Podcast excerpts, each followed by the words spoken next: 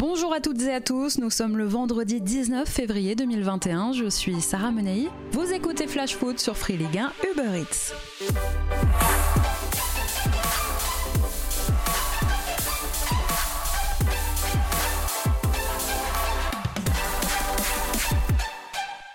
Le LOSC n'a pas fait illusion. Hier soir à Pierre-Mauroy, Lille s'est incliné 2 buts à 1 face à l'Ajax Amsterdam en 16e de finale allée d'Europa League.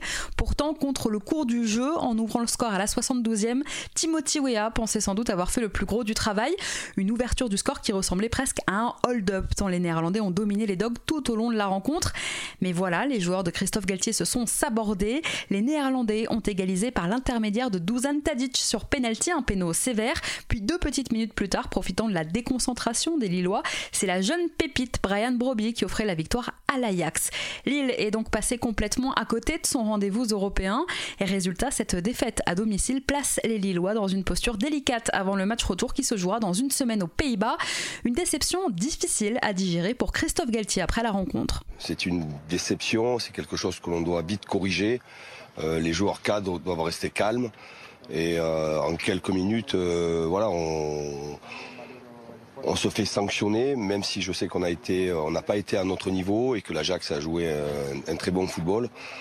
On avait le bonheur de mener un 0 on prend ce penalty qui est dur à encaisser, mais on doit rester dans le match et ne pas prendre ce second but. Et on s'est complètement désorganisé, et même à 2 à 1, on, est, on est com complètement ouvert alors que la qualification se joue sur deux matchs. Voilà, c'est une déception, mais c'est une leçon aussi qu'on doit retenir, que tout le monde doit retenir. Et voilà, on va se projeter sur le match de dimanche à Lorient et après se projeter sur le match retour. On verra bien ce qui se passera sur le match retour. Il faudra être différent à la fois dans les attitudes et surtout dans la qualité de jeu moins brillant dans le jeu depuis quelques semaines maintenant, Lille avait réussi en Ligue 1 à cacher ses faiblesses du moment en enchaînant de courtes victoires. Tombé de haut hier soir face à l'Ajax, le leader du championnat doit se remettre la tête à l'endroit dès dimanche à Lorient, histoire de voir finalement si ce match raté d'Europa League n'était vraiment qu'un accident.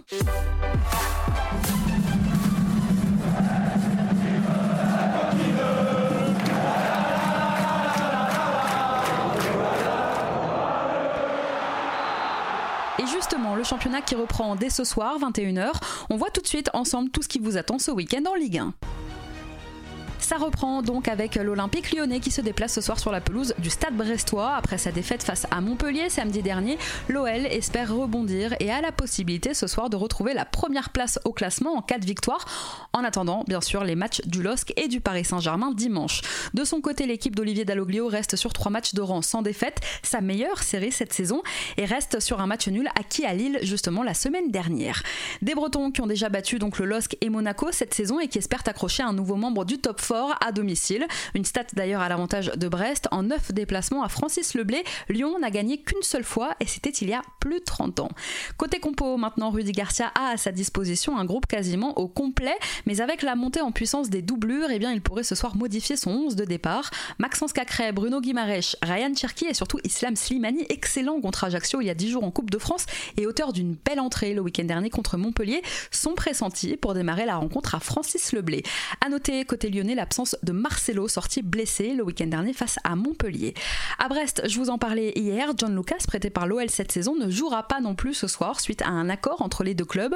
En conséquence, Olivier Dalloglio pourrait ce soir revenir à un 4-4-2. Jérémy Ledoiron et Erwin Cardona sont incertains pour cette rencontre. En revanche, pour la quatrième fois consécutive, c'est bien Sébastien Cibois qui enchaînera dans les buts au détriment de Gauthier Larsonneur.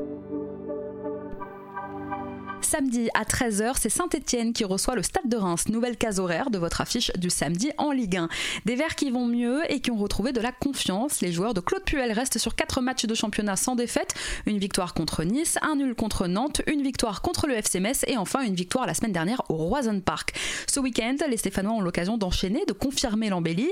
En s'imposant demain face à Reims, les Verts peuvent faire un bond au classement et se donner ainsi eh bien, un peu d'air pour cette fin de saison qu'ils pourraient aborder plus sereinement. Côté L'objectif ce week-end et après 4 matchs sans succès, toutes compétitions confondues, c'est évidemment de renouer avec la victoire. Des Rémois assez irréguliers cette saison et qui ne sont pas très performants, il faut le dire, en déplacement. Côté compo, un effectif quasiment au complet pour Claude Puel qui pourrait récupérer d'ailleurs Panagiotis Retsos et Anthony Modeste qui a été testé négatif au Covid après avoir été malade en fin de semaine dernière. Riyad Boudbouz a lui repris l'entraînement individuel mais il sera trop court pour demain. Romain Amouma est à la fois blessé et suspendu. Et côté Rémois, eh bien David Guillon devra encore une fois cette semaine se priver de son capitaine Younis Abdelhamid touché à la cheville. En son absence, le milieu Rémois Marshall Mounetzi pourrait une nouvelle fois être associé à Wood Faez en charnière centrale comme la semaine dernière finalement face à Lens. Guillon devra aussi se passer de son vice-capitaine Xavier Chavalrin qui est lui suspendu. Et puis je vous en parlais en début de semaine, privé de stade depuis de nombreux mois maintenant, les supporters stéphanois s'impatientent. Ils accueilleront demain le bus de leur joueur à Geoffroy Guichard. Les Magic Fans ont lancé un appel sur les réseaux sociaux. Ils se retrouveront donc demain à partir de 11h sur le parking du Chaudron dans le respect évidemment des règles sanitaires en vigueur. À 17h demain, à la Beaujoire, c'est Nantes qui accueille l'Olympique de Marseille. Deux équipes qui veulent absolument enchaîner. Après avoir enfin gagné un match et battu Angers le week-end dernier, les Canaries voudront signer un deuxième succès consécutif. Oui, mais voilà, l'OM aussi, enfin vainqueur mercredi soir de Nice après 7 matchs sans succès. Eh bien, les Marseillais auront eux aussi à cœur d'enchaîner demain. Pour sa deuxième sur le banc nantais, Antoine Comboiré va encore devoir se passer de son attaquant Khalifa Koulibaly et de Fabio. Les deux joueurs touchés à une cuisse sont forfaits. Côté marseillais, Nasser Largué va lui devoir se passer de Dario Benedetto et de Paul Lirola, tous les deux suspendus. Milik est blessé. Le coach par intérim de l'OM pourra en revanche compter sur le retour de Jordan Amavi qu'on a pu apercevoir quelques minutes en fin de rencontre mercredi soir face à Nice. Largué pourrait d'ailleurs refaire confiance aux joueurs qu'il avait alignés en milieu de semaine. On pense à Saifeddin Khaoui, bien sûr, auteur d'un doublé face aux Aiglons, mais aussi au jeune Bamba Dieng ou même à Louis Enrique. Nantes-Marseille, coup d'envoi demain 17h. Une dernière info concernant l'OM ce matin dans une tribune publiée dans les colonnes de la Provence des artistes, des intellectuels ont dit leur passion pour l'Olympique de Marseille. Parmi les signataires, Faf Larage, Patrick Bosso, Jean-Pierre Foucault, Bruno Guillon, Manu Amoros, Jean Tigana, mais aussi les membres du groupe IAM. Je suis de l'époque où cette ville a connu tant de peine, où sa jeunesse envoyait du rêve dans les veines. Enfin, pour clôturer euh, cette page marseillaise interrogée ce matin sur France Info sur la situation à l'OM, la ministre des Sports, Roxana Maracineanu, a annoncé qu'elle allait discuter avec Jacques-Henri Hérault. Écoutez-la. Je vais avoir euh, euh, Monsieur Hérault aujourd'hui au téléphone pour en discuter avec lui, le président de, de l'Olympique de Marseille. Effectivement, moi je tiens beaucoup à ce qu'on respecte les supporters. Les supporters, euh, ils ont été là avant que les dirigeants de l'OM soient là, ils seront encore là pendant des années et euh, il faut les respecter. Il faut les associer aussi et trouver euh, justement des terrains d'entente, des terrains aussi de discussion avec eux, les impliquer aussi, pourquoi pas, à la gouvernance du club. Moi je tiens beaucoup à ça. Ça veut dire quoi? Bah, Pouvoir avoir leur avis au moment où on prend des décisions sur des joueurs, sur des entraîneurs. Je sais que c'est un peu aujourd'hui. Euh, euh, mais ça, ça existe, ça existe ailleurs. Donc je vois pas pourquoi, euh, de manière générale, on, choisit des supporters et on les intègre. Voilà, et puis qu'ils aient aussi leur mot à dire sur les décisions importantes qui sont prises au sein du club. et si, si, ces discussions que M. Hérault a proposées, eh bien, elles peuvent aboutir à quelque chose de ce genre, eh bien, je pense que ce sera novateur. Cet après-midi, des groupes de supporters marseillais vont justement tenir une conférence de presse. Le bras de fer entre les supporters marseillais et la direction de l'OM est toujours en cours. Dimanche, 13h, Montpellier accueille Rennes, des Rennais qui doivent absolument défendre leur cinquième place en prenant seulement deux petits points sur 12 en championnat depuis mi-janvier. Les Bretons, éliminés en plus en 32e de finale de Coupe de France, sont mal en point. En Ligue 1, leur cinquième place est très fragile puisque Marseille est revenu à un point. Les deux équipes disputeront d'ailleurs bientôt leur match en retard de la 22e journée. Le RC Lens aussi n'est plus qu'à une longueur de Rennes. Metz et Montpellier à deux points. Et la prestation assez insipide, il faut le dire, des joueurs de Julien Stéphan la semaine dernière contre Saint-Etienne ne rassure pas. Les Rennais doivent réagir. De leur côté, les Montpelliérains, après un début d'année difficile, ont retrouvé quelques couleurs. Les joueurs de Michel Derzakarian restent sur trois victoires consécutives, toutes compétitions confondues, dont un succès, on en parlait, prestigieux contre l'OL le week-end dernier.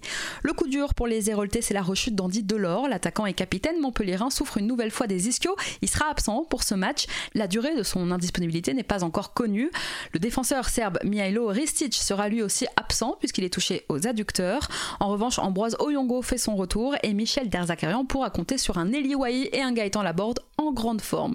Côté Rennais, Julien Stéphane pourrait enregistrer lui le retour de Clément Grenier, retour aussi de Romain Del Castillo qui va faire sûrement beaucoup de bien. Flavien T est lui en revanche toujours absent. Juste après, à 15h, c'est Nice qui reçoit le FC Metz. Après deux défaites consécutives, Nice veut et doit se reprendre. Metz est 8 mais n'a plus gagné quand même depuis fin janvier en championnat. Les Grenats sortent en plus d'une défaite dans le derby le week-end dernier face à Strasbourg et espèrent eux aussi eh relancer la machine.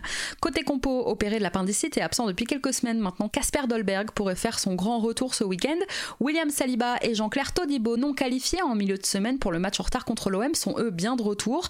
Côté Grenat, pas d'absence majeure à déplorer non plus, si ce n'est les absences de longue date évidemment.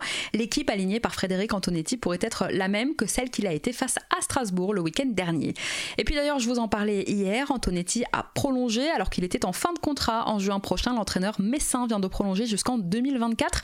Et de son côté, son joueur, Farid Boulaya, a lui été élu hier meilleur joueur du mois de janvier, en concurrence avec Kevin Voland, le monégasque, et Neymar, le milieu offensif algérien qui avait inscrit deux buts et délivré deux passes D en trois rencontres au mois de janvier a récolté 40% des votes. Bravo Farid.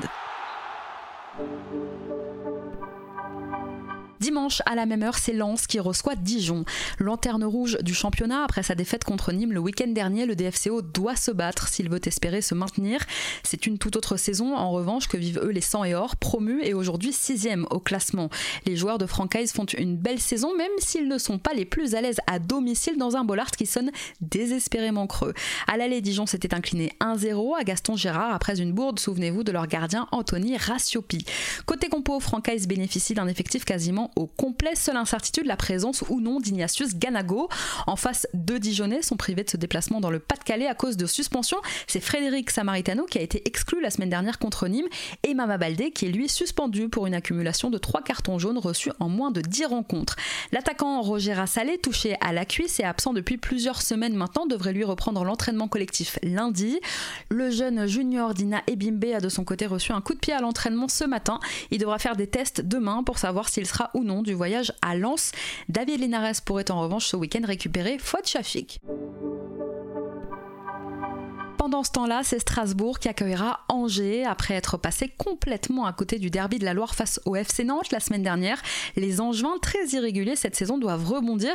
Il faudra pour ça soigner leur entame de match gros défaut des Angevins depuis plusieurs semaines maintenant. De leur côté, les Strasbourgeois, longtemps en difficulté cette saison, viennent de remporter leur derby face à Metz et veulent enchaîner. Mais les hommes de Thierry Loret ont eux aussi du mal à domicile ces derniers temps. Ils n'ont plus gagné à la Méno depuis le 17 janvier. Côté compo, l'infirmerie reste la même du côté de Strasbourg Thierry Loret n'enregistre pas de changement majeur, il pourra aligner la même équipe que face au Grenat la semaine dernière. Pour Stéphane Moulin, un même constat, il devra encore une fois se priver de Rachid Alioui, de Stéphane Bauken, pas encore de retour, et de Jimmy Cabot. Strasbourg-Angers, coup d'envoi dimanche 15h. 15h toujours dimanche, Nîmes accueille les Girondins de Bordeaux au Costières. On en reparle dans un instant puisque c'est l'affiche que nous vous conseillons ce week-end. Eh oui. À 17h dimanche, c'est Lorient qui accueille le leader lillois au Moustoir. Deux équipes qui ont un rythme effréné. Lille parce qu'il joue bien l'Europa League et qui va devoir affronter Lorient trois jours seulement après son match contre l'Ajax. Et Lorient parce qu'entre le retour de la Coupe de France et les matchs en retard à disputer, eh bien Lorient joue lui aussi tous les trois jours. Les Merlus ont eu d'ailleurs quelques jours de repos en début de semaine, repos bien mérité. Les Lorientais qui restent sur six matchs sans défaite, toutes compétitions confondues, et qui font en championnat eh bien, une jolie remontée au classement. Lorient est 17e aujourd'hui à l'aube de cette 26e journée. Côté compo, maintenant seul Bouraki Elmaz manque encore à l'appel côté lillois. Entre les deux matchs face à l'Ajax, il est probable que Christophe Galtier relance ses deux suspendus européens dans l'entrejeu, à savoir Benjamin André et Sheka. Côté l'orienté, il ne serait pas surprenant non plus que Christophe Pellissier reconduise eh bien, les joueurs qui ont brillé à Monaco la semaine dernière. Mathieu Saunier, Thomas Fontaine et Thiago Ilori sont forfaits.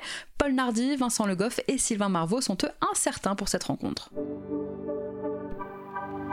Enfin, en clôture de cette 26e journée, ce sera le choc entre le Paris Saint-Germain et l'AS Monaco, sans conteste l'affiche de ce week-end. Quelques jours après son carton européen face au FC Barcelone, le PSG doit se remettre la tête à la Ligue 1.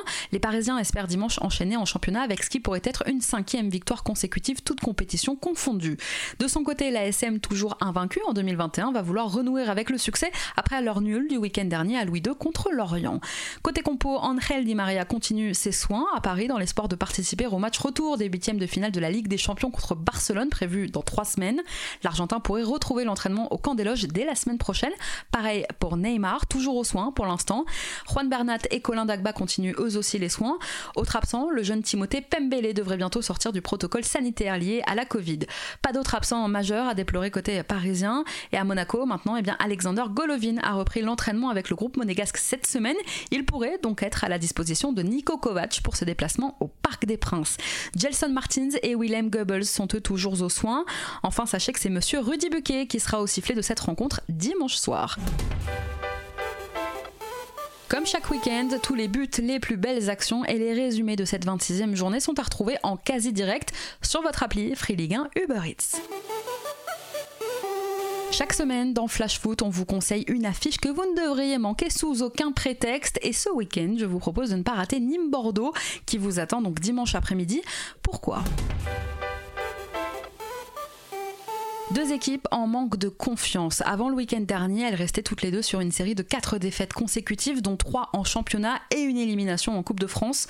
Le week-end dernier, les deux clubs ont réussi à stopper cette série négative puisque Nîmes s'est imposé chez un concurrent direct pour le maintien avec une victoire 2-0 face à Dijon et Bordeaux a maintenu sa série d'invincibilité à domicile face à Marseille en obtenant le match nul 0-0.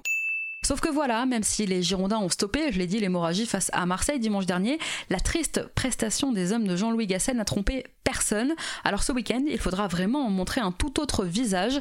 Les Girondins qui ont dégringolé en deuxième partie de tableau doivent absolument renouer avec la victoire. Et oui, ils doivent euh, relever la tête les Girondins, à commencer par Atem Ben Arfa, dont on espère qu'il va se reprendre dimanche après une triste prestation le week-end dernier face à Marseille. Alors voir Zinedine Ferrat et Atem Ben Arfa sur un même terrain, nous sur le papier on dit pas non. Parce que Nîmes doit sauver sa peau, mission maintien pour les hommes de Pascal Planck qui pointent à l'avant-dernière place du championnat, mais qui ont retrouvé quand même quelques couleurs depuis deux matchs. Une défaite honorable contre Monaco, une victoire ensuite contre Dijon, ça va un peu mieux. Rien que dans le jeu, ça va mieux. Alors oui, le maintien va être difficile à aller chercher, mais c'est encore possible.